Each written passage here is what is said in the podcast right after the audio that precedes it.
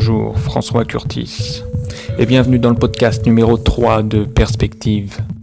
Aujourd'hui, nous allons entamer une euh, série de plusieurs épisodes sur le thème de l'immortalité, de l'approche de la singularité et aussi de la réalité augmentée au quotidien.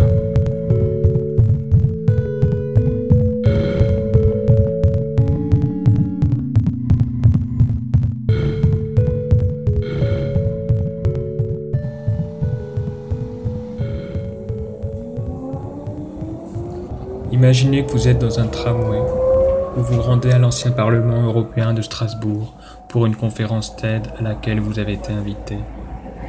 Votre système de réalité augmentée vous informe qu'il convient de sortir au prochain arrêt pour atteindre dans les plus brefs délais votre but. Depuis les méta-attentats de Berlin, ce genre de système est obligatoire en Europe. À vrai dire, avant son obligation, il était déjà largement répandu. Les nanobiotechnologies avaient permis la production en masse d'implants capables d'interagir avec des tissus nerveux, mais aussi avec des informations codées numériquement. Le système était un petit émetteur-récepteur afin de recevoir et communiquer des informations. Il était aussi muni d'un GPS. Sur le plan sécuritaire, les flux nerveux des nerfs optiques et auditifs étaient captés et retransmis en temps réel afin d'être analysés par des intelligences artificielles. Certains patterns comportementaux pouvaient alors être reconnus et désignés comme un risque. Seulement à partir de cette validation des algorithmes, la police antiterroriste avait accès à la reconstitution des informations des flux nerveux. On, avait étendu le champ d'application des programmes de surveillance, alors que jadis on surveillait un individu à travers ses mails et ses SMS, aujourd'hui nous le surveillons au niveau de ses influx nerveux sensoriels, c'est-à-dire au niveau des nerfs euh, auditifs et visuels donc le fonctionnaire de police, si il en reçoit la, validation en amont par le système d'intelligence artificielle, peut accéder au ressenti, à ce que voit l'individu à risque, ce qu'il voit ou ce qu'il entend. En cas d'action ou de pattern reconnu comme un risque imminent, par exemple la détention d'une arme alors qu'il y a de la foule. L'intelligence artificielle était alors capable de brouiller les influx nerveux de l'individu. Par exemple, soustraire de la vision du terroriste les forces de police qui seraient en préparation. On parle alors de réalité soustraite. L'intelligence artificielle peut aussi assombrir totalement la vision du terroriste. On parle alors de blackout sa vision ou son système auditif. Sur le plan de l'utilisation quotidienne, les possibilités d'usage sont immenses et avaient été à l'origine des dix dernières années de croissance, et cela malgré la série des méta-attentats.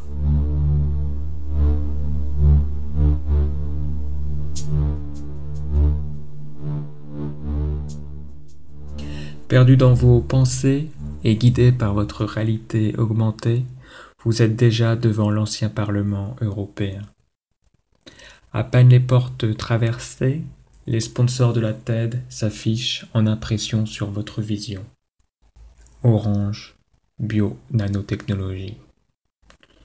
Le système de communication de l'ancien Parlement vous a identifié comme membre du panel et votre système de réalité augmentée reçoit les instructions pour vous guider vers la scène une équipe vous attend.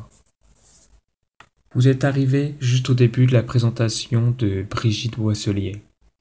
Selon elle, la singularité informatique, c'est-à-dire le point où l'intelligence artificielle sera capable de s'auto-répliquer, mais en même temps en subgradant, c'est-à-dire en étant de plus en plus intelligente à chaque nouvelle version. Eh bien, l'atteinte de ce point par l'homme est impossible du fait de ses limites intellectuelles intrinsèques. Seule la résurrection de l'homme de Néandertal pourrait nous sortir de cette impasse technologique. En effet, par un effet de concurrence interespèce, la résurrection des Néandertaliens va créer un phénomène d'émulation intellectuelle. Mais surtout, avouons-le, avouons-le, ayons le courage de l'avouer, le Néandertalien est juste plus intelligent que le Sapiens. Sapiens a gagné la partie grâce à son agressivité. Du moins, c'est ce que nous montrent les dernières études de son ADN. D'après le programme de la conférence TED, votre tour de montée en scène arrivera dans une heure. Vous expliquerez alors aux spectateurs vos travaux sur les interactions entre les systèmes de réalité augmentée et le cerveau. Selon vos études, en analysant les systèmes nerveux auditifs et optiques par les implants de réalité augmentée, on peut déceler des informations cérébrales plus profondes, c'est-à-dire d'autres informations que les celles visuelles et auditives. certes, les informations auditives et visuelles prédominent dans le signal, une analyse fine du bruit de fond des influx nerveux donnait des informations sur votre état émotionnel, sur votre état d'attention, et peut-être même encore plus d'informations. Cela demandait d'autres recherches. Mais c'était maintenant l'heure de la pause. Pour vous détendre, vous décidez de sortir dehors, vous promener. Vous vous apprêtez à traverser la rue. Cette activité ne pose désormais plus aucun problème de sécurité. L'information de votre présence devant le passage piéton est transmise aux voitures environnantes par votre système de réalité augmentée. Les voitures ralentissent et s'arrêtent automatiquement. Dans votre champ visuel s'affiche un communiqué vous indiquant que la voie est libre, que vous pouvez traverser. Dans le cas présent, cette information vous semble évidente. La rue semble être peu fréquentée. Aucune voiture ne se trouve dans votre environnement immédiat. Du moins, c'est ce que votre système de réalité augmentée vous laisse croire. Une voiture vous percute. Vous allez décéder dans les cinq secondes qui suivent. Dans ces dernières secondes de votre existence, vous vous demandez pourquoi. Pourquoi votre système de réalité augmentée vous a masqué cette voiture? Pourquoi le système de la voiture n'a pas reçu l'information de votre présence? Pire, il semblerait que la voiture ait reçu l'ordre d'accélérer. Vous êtes mort.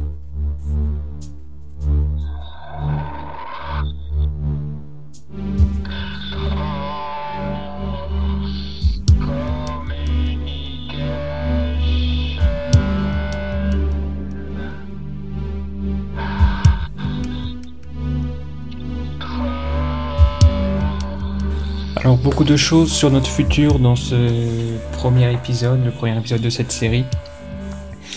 Euh, déjà plusieurs exemples de l'usage de l'application de la réalité augmentée au quotidien avec l'aide de, cet implant. Donc par exemple le système nous guide, aussi nous aide à trouver notre voie, notamment dans les transports euh, en commun. Aussi on voit l'affichage de publicité à certains euh, emplacements. Euh, le deuxième euh, exemple intéressant, c'est l'exemple de réalité soustraite.